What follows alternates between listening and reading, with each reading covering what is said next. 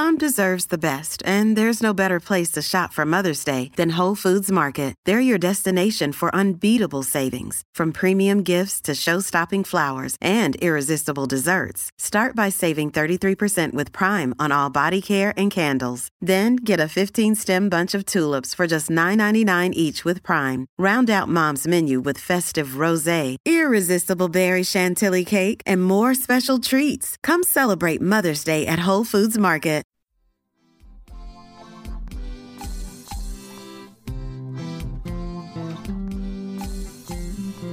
Welcome to Baldhead Bible Podcast, making the Bible come to life, featuring the expositor story preaching of Doctor John Katzian. Baldhead Bible Podcast is committed to keeping our show free to the public. However, as with everything, there are expenses involved, so if you would like to contribute, head on over to patreon dot com. That's patreon dot com forward slash Baldhead Bible. And there you can become a supporting member for as low as one dollar a month. While there, please check out some of the bonus material available only to our B H B P supporters.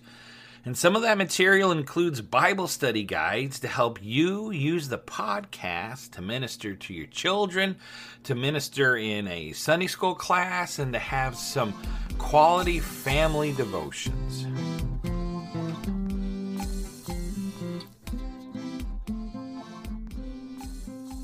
Elisha saw Elijah gone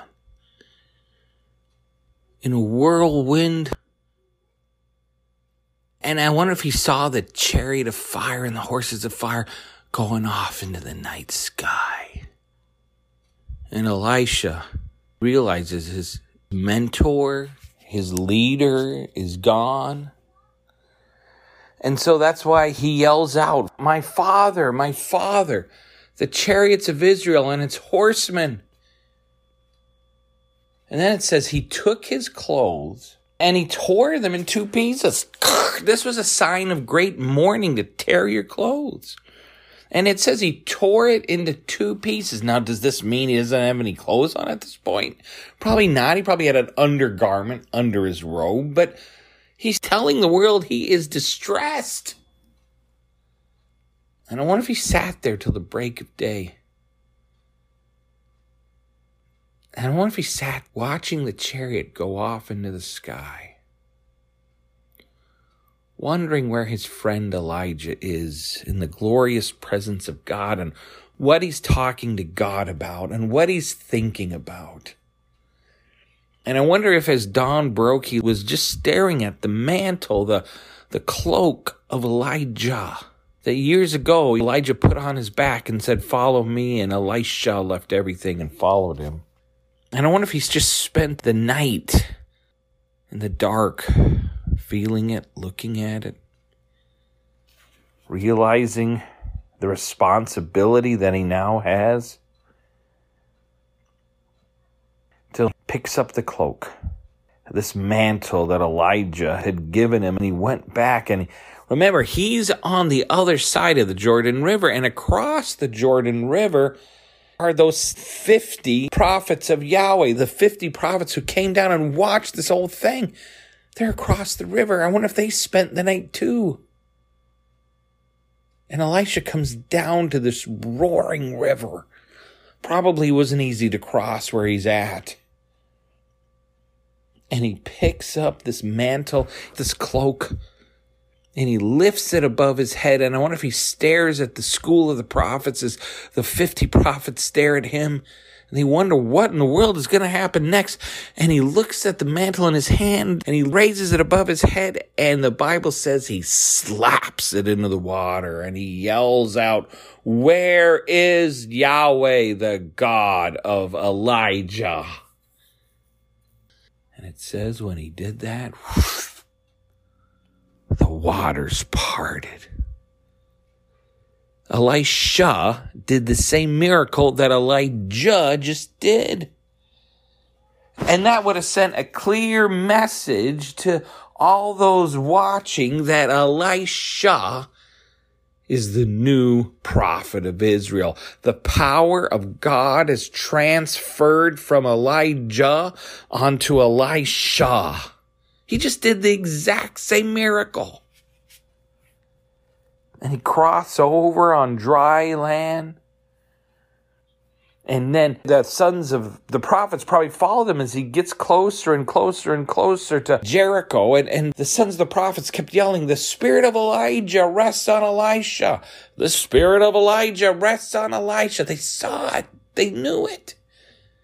Elisha has now, you know, that double portion. He, he took over. He's in charge. And it says that their sons of the prophets came out of Jericho, and probably the ones that were following Elisha, they all fell down and they just bowed to the ground in submission to his new authority.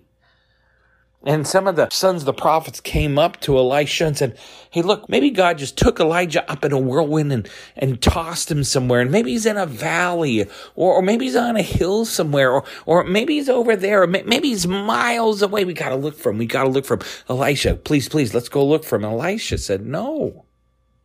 He's gone to heaven. He's with God. No, no, no, don't go looking for him. He's not here." And he kept repeating it, but they kept insisting until the point he was embarrassed. And he's like, all right, all right, go.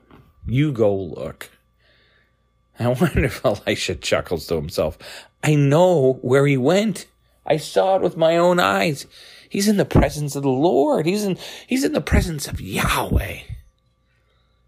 I don't think they could get their feeble brains around that. And it says for three days, three days, they looked in every hill, every valley, every hen house, every outhouse. They turned it all over. They searched and they searched and they searched and they searched. Fifty men searched for three days to try to find Elijah. And they came back and they go, "Elisha, he's gone." And Elisha says, "Did I not say, do not go? You got to listen to me." Again, he's establishing his power. I have the power of Yahweh upon me. I just crossed the Jordan River. I told you he's gone. And guess what? I'm proved correct again.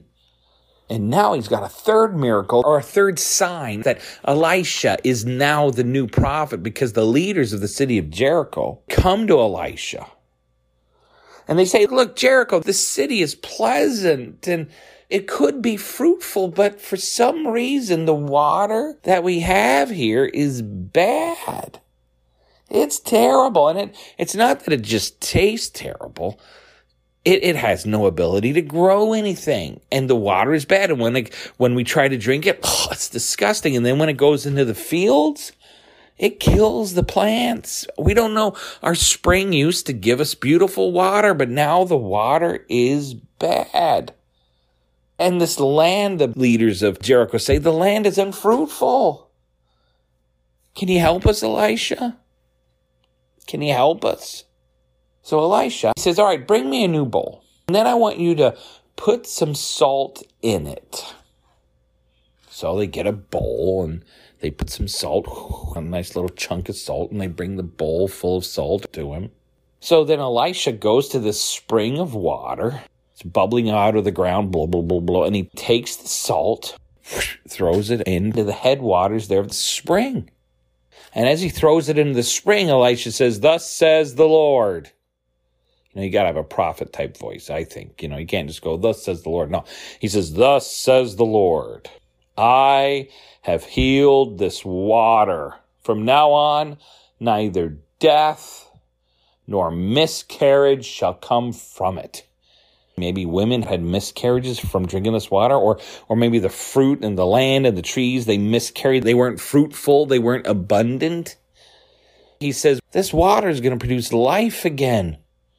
No more death. It's going to produce life. You know, Elisha didn't have time to sit around and wait to see if the fruit trees were going to grow or if the bushes were going to grow. But from then on, the water was healed. The writer says the water has been healed to this day according to the word of Elisha. this miracle worked. Jericho was bountiful. It was beautiful again. The crops grew because Elisha performed this miracle. Well, here we have clear evidence. We've got a new prophet in town. We've got a new leader of the people. We've got a new man who now has the spirit of Elijah resting upon him. He's leaving Jericho and heading up to Bethel. It's quite a little bit of a walk, right? Well, here we get a, a fourth sign that Elisha is the new leader. As he is leaving Jericho, heading up to Bethel, as he's going along the way, it says some young men, maybe eighteen, nineteen, early twenties, they weren't mature men. They show up. They're not sons of the prophets. No, these are men who are there to be a mob, to cause some problems. Some people believe that these were sons of the prophets of Baal or sons of the prophets of Chemosh. They don't like Elisha because he represents Yahweh, and they've heard of these amazing miracles, and he represents everything that they're against. This is a large group of men, maybe fifty, sixty. These young men come out of one of those cities and they see Elisha and they hate him and they hate everything he stands for. And that's why I think these were sons of prophets of another god. And they look at him, psh, Elisha, who is he? And who is the god that he serves? And then they say this, this podcast's favorite verse. They say to Elisha, "Go up, you bald head. Go up, you bald head." Now, in our podcast, the Baldhead Bible Podcast, bald head's a great thing. I use that term all the time. If you follow me on Instagram or Facebook, hey, God made me bald. I'm okay with that. But here, this is different. I hate to say it, back in Elisha's day, to be bald was an insult. It was a great honor to have lots of hair and have a big bushy beard, especially to a Jewish man. Lots of hair on your head, big bushy beard. So these young men, probably worshipers of another god, they come out of the city and they see Elisha and the god he represents, and they mock him. And they say, "Go up, you bald head." Some translations say, "Go up, you baldy." They are running him down. They are mocking him, fifty, sixty strong. And Elisha just keeps on walking, but they keep mocking. They say, "Go up, you bald head. Go up, you baldy." Who just went up? Elijah. And a whirlwind of fire. And here they're saying, "Why don't you go up too? Go up to your God. Get out of here, bald head. Get out of here, baldy." And when Elisha hears this, he stops. Because they're not only mocking him, they're mocking his God. And he says, "Enough is enough." And he turns around, and it says he curses them in the name of Yahweh. And immediately, two she bears, two female bears, come out of the woods and attack this mob of men mocking Elisha.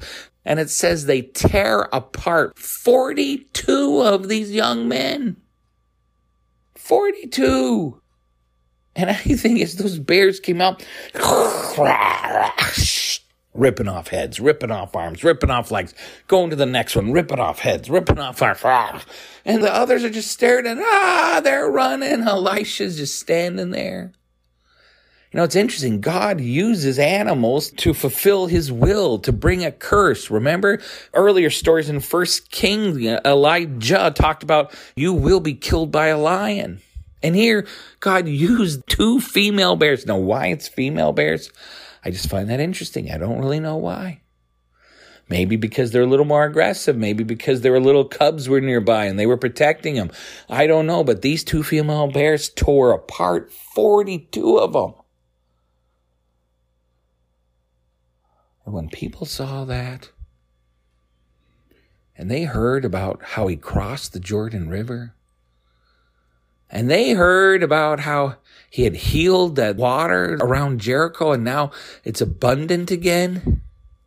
And when they heard about how he was right about Elijah not being anywhere and how they couldn't find him, just as Elisha said, he was gone. And when they hear him bring two female bears down on these men who mock him and mock his God, people understand. Elisha, he's the new prophet. He's the new man in town. You better not mess with him, because he is the new representative of the one true God, Yahweh. And it says that he keeps on walking. Elisha goes to Mount Carmel.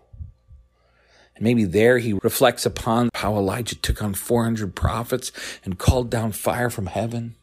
Maybe there Elisha renews his vows to serve the Lord, and then it says he goes to the capital city of the northern kingdom, Samaria, and there he stops, and there he stays. This is Elisha's new headquarters, his new base of operations, the capital of northern Israel.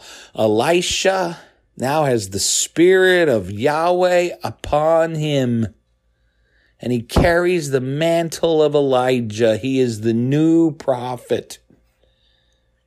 What great adventures will God send him, just like he sent Elijah? Well, come back, because we're about to hear some awesome stories. Thank you for listening to Baldhead Bible Podcast. If you have any questions or comments, we would love to hear from you. You can comment on our Facebook page or email us at baldheadbible at gmail dot com. If you would like to support this podcast, please check out our Patreon page at w w w dot patreon dot com slash baldheadbible. Baldhead Bible Podcast, making the Bible come to life. New episodes added every week.